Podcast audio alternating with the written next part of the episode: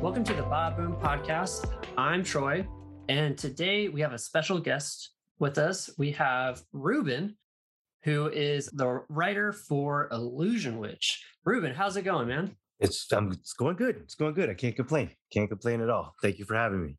Yeah, we're super pumped to have you here. Through the power of Instagram Reels, we found you, and I was like, "This looks like a cool comic book. Let's see how can I find it. Let's see maybe if you can be a guest on the show." And I'm glad you were able to come on.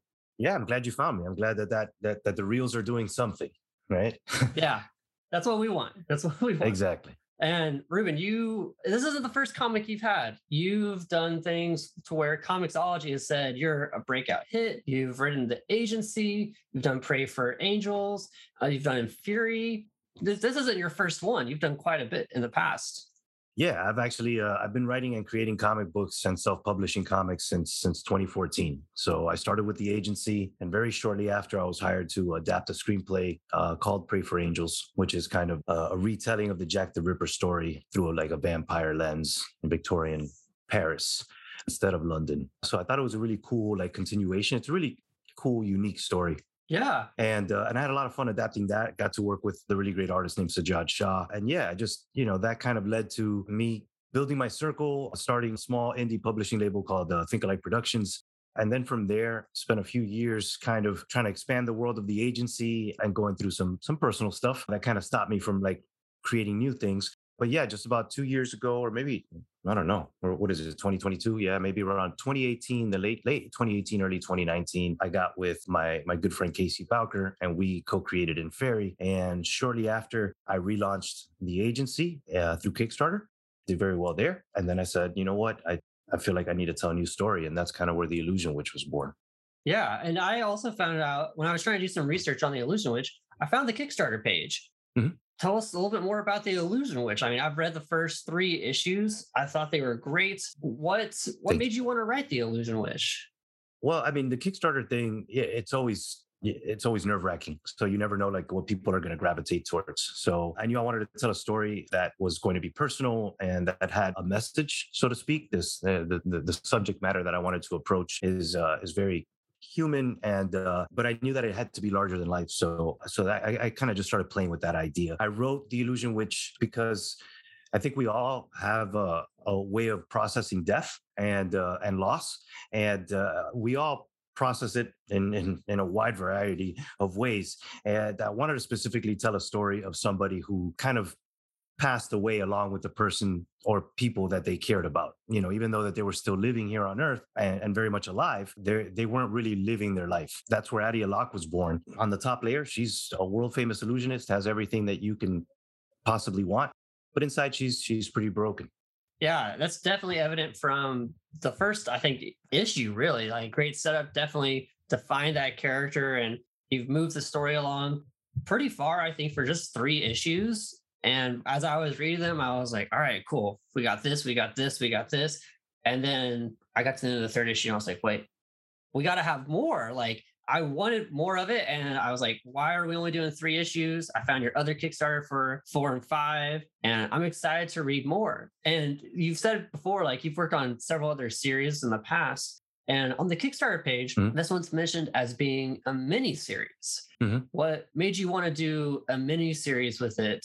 I think subject matter was was the biggest thing. You know, like you said in the first three issues, I unpack a lot, but I also leave a lot of the world building stuff on the cutting room floor because the story is more personal towards Adaya. So I give you enough about the world where you can kind of imagine or put the pieces together of why she's, you know, what where she is and how this world kind of operates. But it was it was important for me to be able to get across the journey that Adaya is going on. And I feel like if you take 10, 20 issues of retrospect, right, of her kind of looking into herself, then you might lose certain readers unless you're packing it full of different adventures and different things. And again, it's it, it, for me, it wasn't like a side quest mission kind of story. It was more along the lines of a beginning, middle, and end. And Addie had to go on that journey. So the miniseries kind of felt the best way to do that is to to tell Adaya's story. But Sarai is a really big place, you know. So if people tend to enjoy this this series and want to know more about Sarai, then it it does lend itself for me to go back and tell different stories through different lenses. I love that. Mini series are some of the favorite series that I like to read because one, there's not that many in there. So I got to make sure I grab every single one of them. It's not mm-hmm. a huge commitment. And to your point, like every single issue is going to play directly to the bigger picture for sure. I'm definitely glad you went with the miniseries just because it's something I automatically gravitate to. And it's going to help, I think, if someone's reading this and relates to it, you're going to hopefully find some of that the closure that maybe the comic will give all the characters along with it too because all the characters from my viewpoint i'm like man i can definitely relate relate to one to almost all of them from some point in time in my life and i'll probably go back and read all three of those again with some of the uh, inspiration that you've shared with us and be like all right now i need to think about why someone's thinking this or why they're going through this because there's some stuff that with Adaya that just like clicked with me. I'm like, wow, dang, that's definitely relatable a lot more than it was before. So with all the stuff you've worked on in the past, are there any influences from the previous stories you've written that we might see in the Illusion Witch? There's a there's a small Easter egg in in issue three where Adaya it's right in the beginning where Adaya, uh, where Orion tells Adaya that she she won't be able to run from this situation, and that kind of triggers a flashback for her to a conversation that she had with her son, who is now passed away, Hunter. The scene starts with Adaya giving Hunter two action figures, and the action figures are actually uh, Riley Dean and Ao, an Agent Ao from um, from the agency. So I'm slowly but surely kind of starting to do little things like that because now I've, I've built enough, you know, and, and written enough characters and worlds that I can kind of hide things here and there to where if you if you read all of my stuff, you know, then you might you might catch it. Or if you go back and and like if the illusion witch takes you to to me and and all my other work and you pick up the agency you might you know see that and be like wait a second that looks familiar and you go back to the illusion witch and see that so uh, i have a good friend of mine who was the editor on the first issue uh, chris walk who calls it the romero verse um, so so i'm just you know i don't i don't officially call it that but but it's definitely something that i'm building out you know for sure. And I love seeing little Easter eggs like that. The agency and Prey for Angels, once I saw the the covers and a little bit of the synopsis about them, I was like, all right, these are going to probably be some of the next things I'm going to start reading. And now that I know there's some little Easter eggs in there, and that's just one of them from Illusion Witch, you know, I'll keep my eye right. a little bit more peeled for those. issue three is the last one that I was able to read. Uh, issue mm-hmm. four and five are going to be coming out, and issue hmm. three, pretty big cliffhanger Mm-hmm. and mm-hmm. I was like, "What?" I mean, I'm hopefully the I know the Kickstarter like already finished for it, and as soon yeah. as I read that, I was like, "All right, I need to find out how can I donate? How can I make four or five happen?" So excellent writing on your part. But what are some things that we can expect to see, uh, or some hints that you might be able to give for issues four and five? And with it being a mini series, how many issues do you think you're going to be going with? I like we said, it's not it's a limited run. It's not going to be twenty. Right. Um, no, it's it's it is five issues. It's a five issue series. Issue four is a little bit longer, slightly longer than than the first three issues, and then issue five is probably what you could call a not a not a giant size, but it does, I believe, get close to the 40, 40 page count. So, and I didn't want to break them up, you know, because I because because again, it was it's not about filler or anything. I can, I could, right, easily, um, in terms of of just story components. There could be more action or fights. I could draw out the fights and, and maybe cut issue issue five into two issues. But it's just it was one of those things where like again, I just I I, I wanted you to go through that journey with her and and and it needed to be organic. It didn't it, it you didn't need any filler for you to go step away from that and, and so you can feel you know satisfied i, I felt like so uh so yeah it's five issues you know with with the release coming out you got book one coming out next month or in a couple of weeks actually yeah well next month in on june 15th comes out in stores through behemoth. So th- that's going to release monthly. And that was the other thing too. It was uh, very early on behemoth you know reached out to me in terms of, of picking up the book. So i knew that kickstarter is like so hit or miss that i you don't know when that well's going to dry up. Yeah. So I knew I had to keep it short and sweet, but I always went to it knowing that it was going to be five or six issues max. And then when I just started writing issue five, I was like, well, if I break this here, the rest, uh, you know, issue six is is, is almost going to feel like a, a, a, very lengthy epilogue that that again I don't I don't feel is necessary. I'm glad you're not breaking them up because issue two and three was definitely a page turner. And now that I know that four and five are a little bit bigger, then I know, ooh, all right, cool. I'm gonna get that closure. I don't need to be like, all right, hurry, hurry, hurry. What's gonna happen next? Uh, and I'm I'm super happy that Behemoth picked up the comic for you. It's a great story. There's also great art uh, in this as well. How did you go about getting the team to make this comic? Like, obviously, you wrote it and you assembled the team for it. How'd you go about that? In terms of, like I said, I mean, I've been doing this since 2014. So but with Andrea, uh, in terms of my pencil and inks guy, uh, the artist of the book, it was one of those things where I wanted somebody that, that I had never worked with. So I just I put a couple posts up on DeviantArt. I got a bunch of people sending me their portfolios. And the minute that I read Andrea, at first I thought it was a female. So I thought, oh, that's interesting. That would be cool having a female artist doing a female centric book. So I looked in the portfolio. I saw all this great art and we I reached out, we started talking, and then like halfway into the conversation, I realized that Andrea was was not a, a female; it was a guy, um, and he's out of Italy. And uh, and it was I'm so glad that I made the mistake because I, I was really looking for a female artist to bring Adaya to life and, and the world of Sarai to life, but I just couldn't turn away. I couldn't turn down Andrea.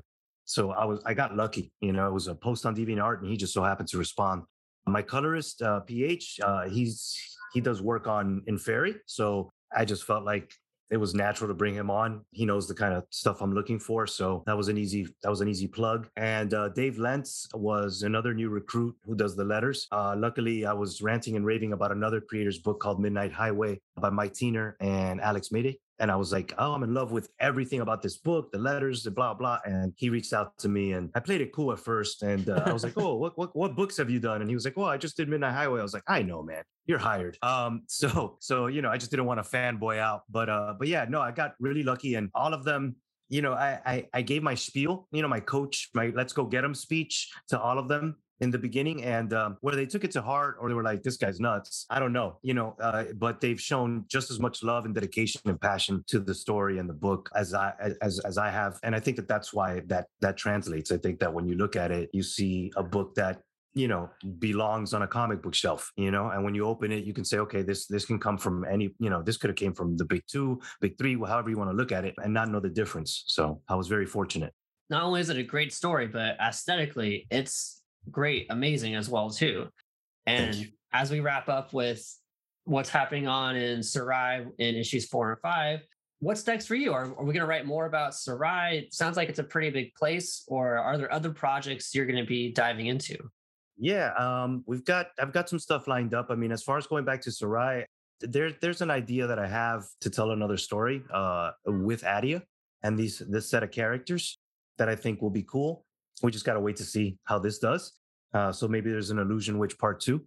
And there are, you know, that that particular world came from another kind of RPG thing that I was me me and Casey were toying with until uh, I found out about a little book called Die, and uh, and I started reading that, and I was like, okay, this is. I was kind of walking the same line, you know. So I was like, let how do I keep this? And and I think I we figured it out. I think we figured it out in turn because it's more Goonies esque, so to speak. Mm-hmm. Uh, it's you know uh, coming of age, young adult, kids kind of RPG story. But again, I don't know just yet because we've got I've got other things coming in. We we just finished writing a screenplay called Teachers Suck, which is uh, our love letter to uh, John Hughes and 80s vampire movies. It, it, centers in around a group of misfit teens who end up uh, in detention on Halloween night, which is like the biggest night in their town, while their school is having an all night dance. And unbeknownst to anybody, two vampires come to dig up this ancient vampire god who was buried under the school like centuries ago. And the only ones who figure it out are the kids who are in detention. So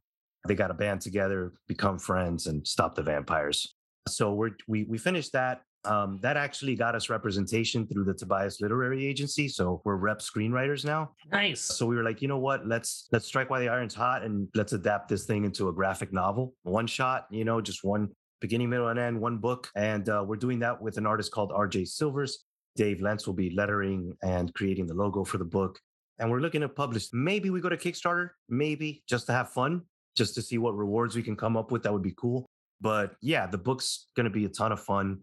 We think people are going to love it. it. It's a comedy. It's a coming of age, um, it, vampires, horror, uh, tongue in cheek stuff. Like it's just, it, has got all of it. So we, we're, we're really looking forward to that. And I've got some work for hire stuff that I'm working on that I can't really talk about just because that, that hasn't come out yet. But as a matter of fact, right now, before we go, there's a Kickstarter going called Lunation that I, I, I was hired to write the project, and it's going to be an eight issue series. It's an action adventure horror story that uh, centers in around uh, werewolves and an order called the Lunation Order. The producer and uh, creator is uh, uh, goes by the name of Jose, and a really great guy. Does a lot of variant covers and things like that. He's in the comic book business, uh, but always wanted to do his own IP. And he hired me as a writer, and this is our first project together. And I'm actually the artist on that is the artist for Inferi, and the colorist is the colorist for uh, the Illusion Witch. So we've got that going on right now, and that's about halfway funded. Dude, that's awesome. So we got yeah we got issues four and five of Illusion Witch coming out uh, June 15th. We've got Teacher Sucks coming up. And hopefully in October. Hopefully in October for, for Teacher Sucks. It'd be a great, mm-hmm. great book to read around Halloween, sounds like. And Illusiona? Uh, Lunation. Lunation. Lunation. Yeah, Lunation. Lunation. We got Lunation. Yeah. Man, you got a lot got a, got a lot of irons in the fire. Got a lot of that, and that's like I said, and then there's a couple stuff, a couple things that that I can't really you know talk about just because it's not out yet. But um, I am doing another project with Sajad Shah, who I did Prey for Angels with, and that's his his book, that's his creation. I just you know he brought me on to write the story. So yeah, man, few few things in the fire. Hopefully, people will uh, will pick it up. You know, in the stores, we'll hit up Kickstarter, and you know, we'll see we'll see what happens. yeah uh, where's the best place our listeners can find your stuff, follow you, see where some of these updates are coming out at? Um, so you can find me on Twitter and Instagram at Ruben the Writer. That's R U B E N, so not like the sandwich.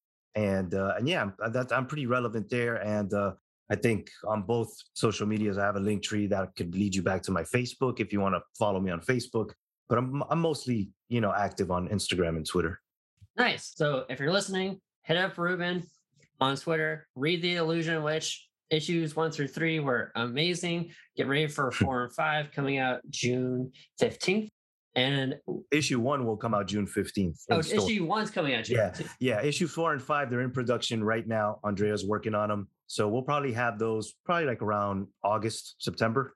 All right. So mark your calendars. June 15th, issue one. August and September will begin four and five.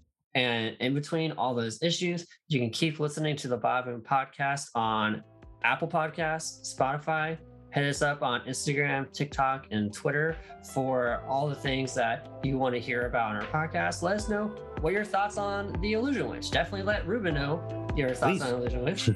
and until next time, bada boom. Bada boom.